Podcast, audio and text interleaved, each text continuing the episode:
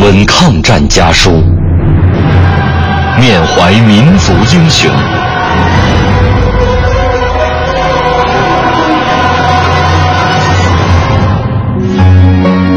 纪念中国人民抗日战争暨世界反法西斯战争胜利七十周年，文艺之声特别节目《难忘的抗战声音》家书篇。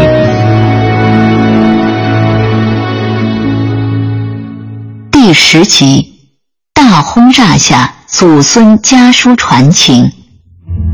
华林贤孙如晤，借三月二十四日自成都来函，借悉荣迁新址，领略沿途风光，甚为喜慰。报务员有几等，汝系何等位置，每月薪金若干。成都生活程度较之重庆孰低孰昂，约计月入除用费外盈余多少，能否按月汇计家中收用。家书是否时时往还，同望于变中续集。祖父大人尊前，上月廿九日寄出廿七日所写之信，详已收到。此间，自廿七日大轰炸后，又连日发生警报，现已恢复常态，请勿以为念。廿六日之首饰，因内容间公路桥梁被水冲坏，以致延至今日施行。收到法币十元及复钞二件一并收到，请勿念。善父四爹爹已有信来，甚慰。不知信是否由宜昌城发出，曾谈及宜昌战况否，并宜昌近来情形否，请示之。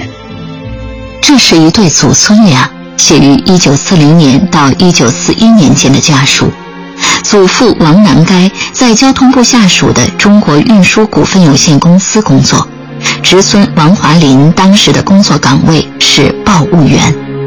祖孙两人在信中互相关心，互相尊重。王南该在信中还多次表达了对家乡的思念及对日寇的痛恨。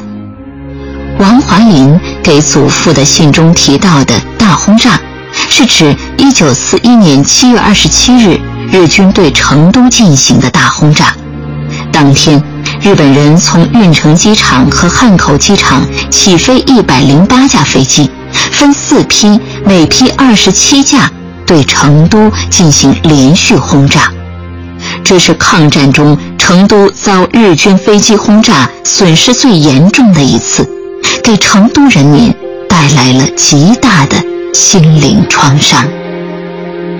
当时就在成都工作的王华林写信给在重庆的祖父王南该的信中，首先就提到这次七二七大轰炸。